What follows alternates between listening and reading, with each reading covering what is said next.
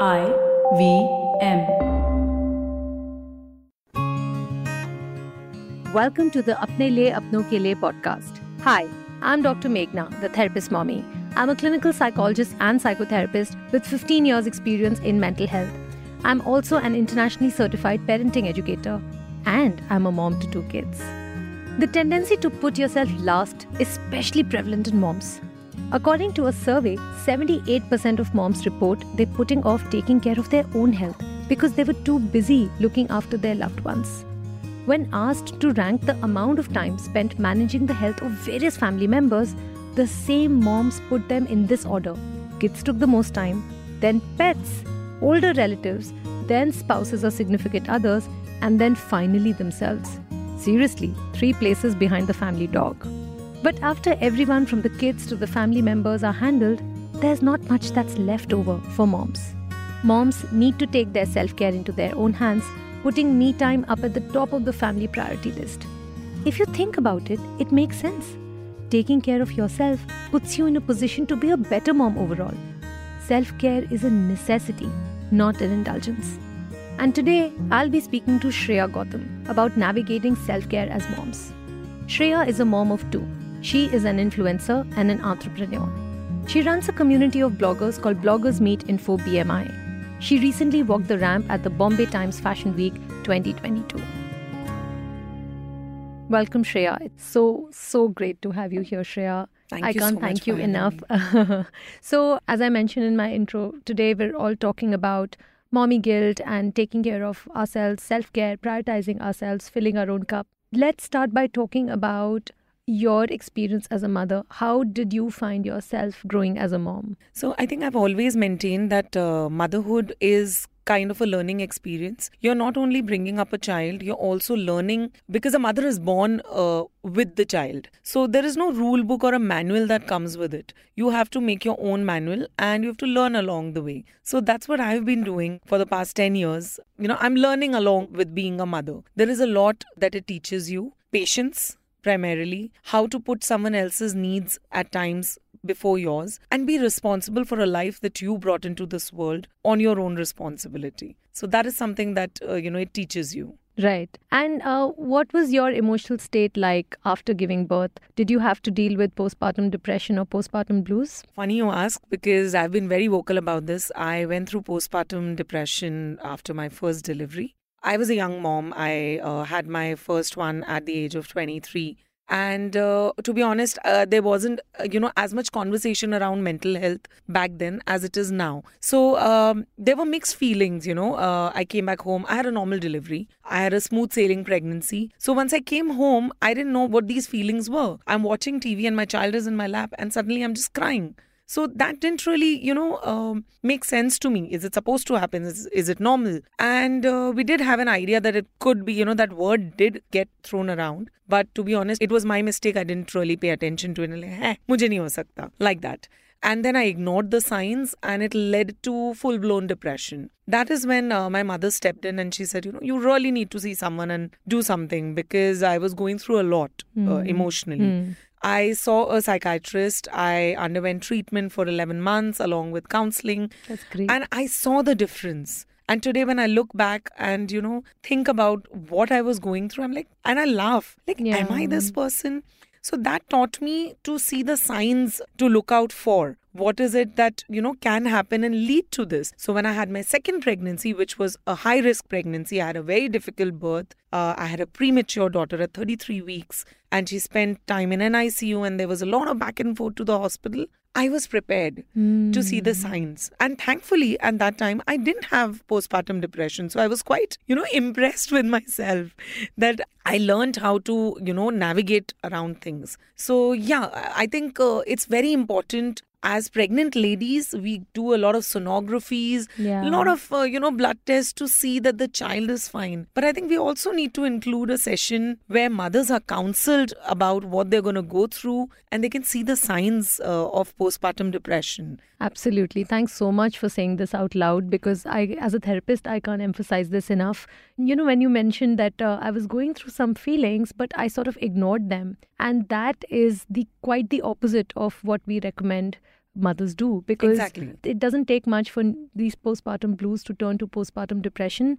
And I'm just so glad that you found the support, the right kind of support. You accessed help, professional, qualified help. I'm so glad. you know, Thank more power to you for speaking this out Thank loud you. and breaking the stigma that exists around new mothers accessing help. So, to be the best mom, everyone thinks that you have to be available for your child all the time. Do you feel the same? no, I I think um, I've had ten years of experience in this. I don't think I don't agree with this. You cannot possibly be there twenty four seven. At some point, you know, if you become a helicopter parent and you're nagging them and you're on their head, I don't think you're helping them. I think you're doing the opposite. yeah. So I I can't, I can't agree with this statement. Yeah, yeah, okay.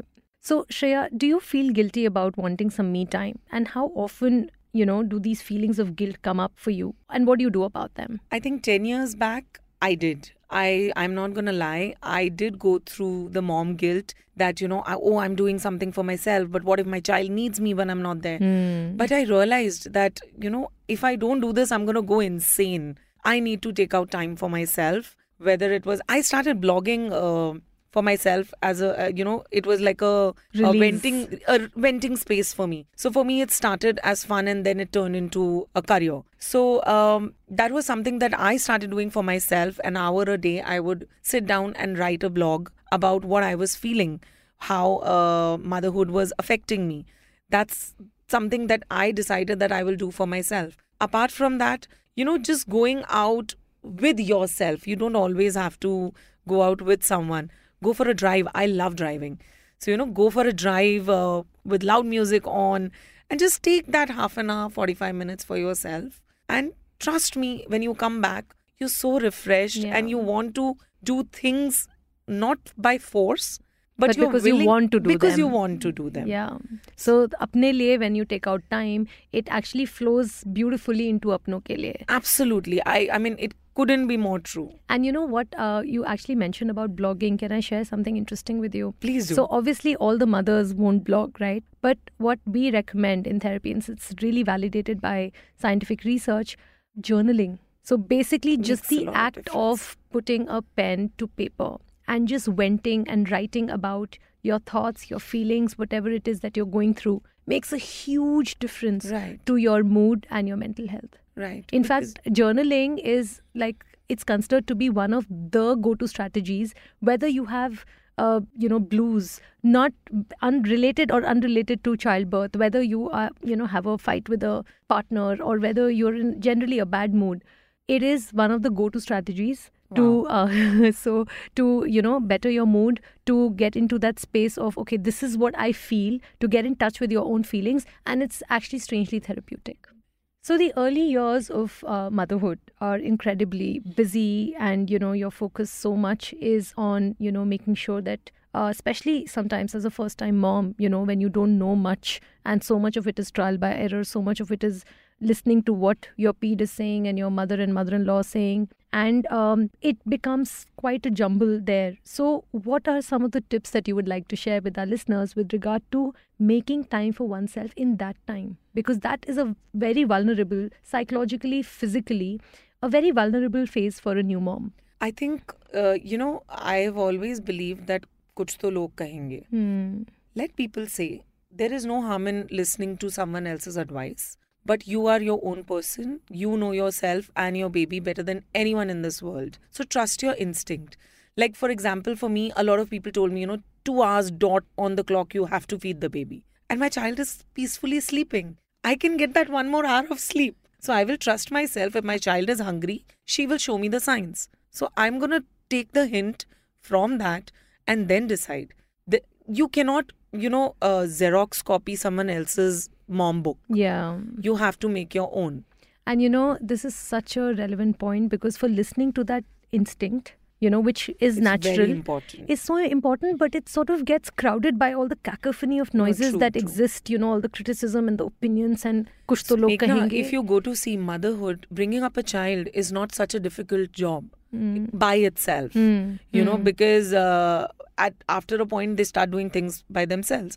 I think what is what is more difficult is bringing up a child, keeping everyone's opinions in mind. But that's you know, impossible, impress right? We can't do that. That that's is that is not unrealistic. possible, and that is where the mental pressure comes in. Mm, So exactly. look at your child, take cues from your child. Just because something worked for someone else does not mean it's going to work for you. You have to make your own decision, keeping your sanity in check. Absolutely. Absolutely. I love that.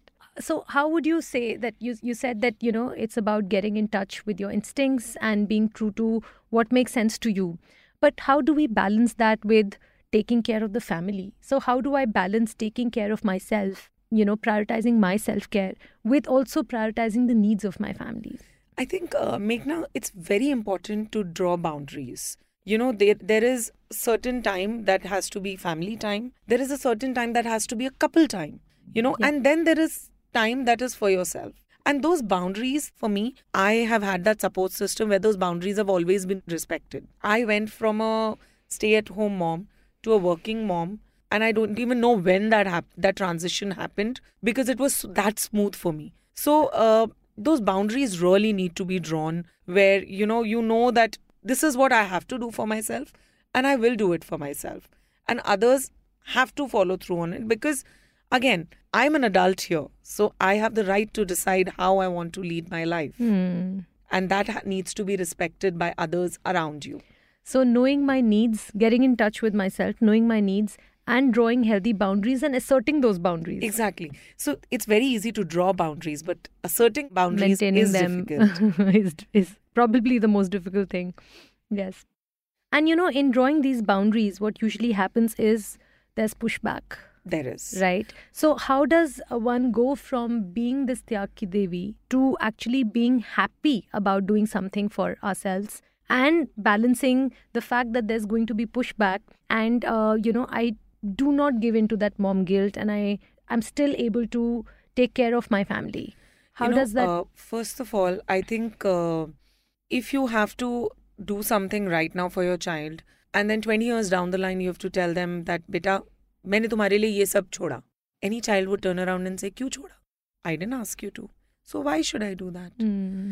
and am i i have two daughters am i teaching my daughters to do the same thing would i be Hmm. happy Is my mother happy seeing me like this? Hmm. you know these are things that you need you need to have a conversation with yourself. Hmm. sit down and talk to yourself that uh, that monologue is very important. You know where you're telling yourself is this how i want to lead my life? Hmm. if not then i need to bring the change. That is important. So that is something that you know everyone i think should do. So that is also part of self care i feel.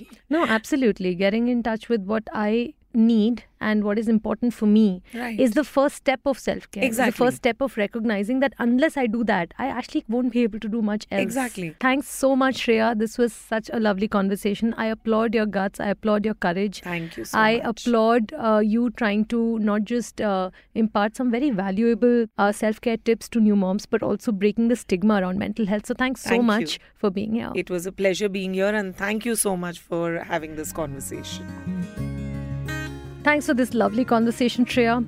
And if you want to know more about Shreya, head over to her Instagram page, Four Tiny Feet, and give her a follow. I'd love to hear your thoughts on staying positive and your stories of taking care of yourself to lead a happier, fulfilling life. Head over to my Instagram at the therapist mommy and be a part of the conversation. We had some beautiful conversations with these incredible moms over these episodes.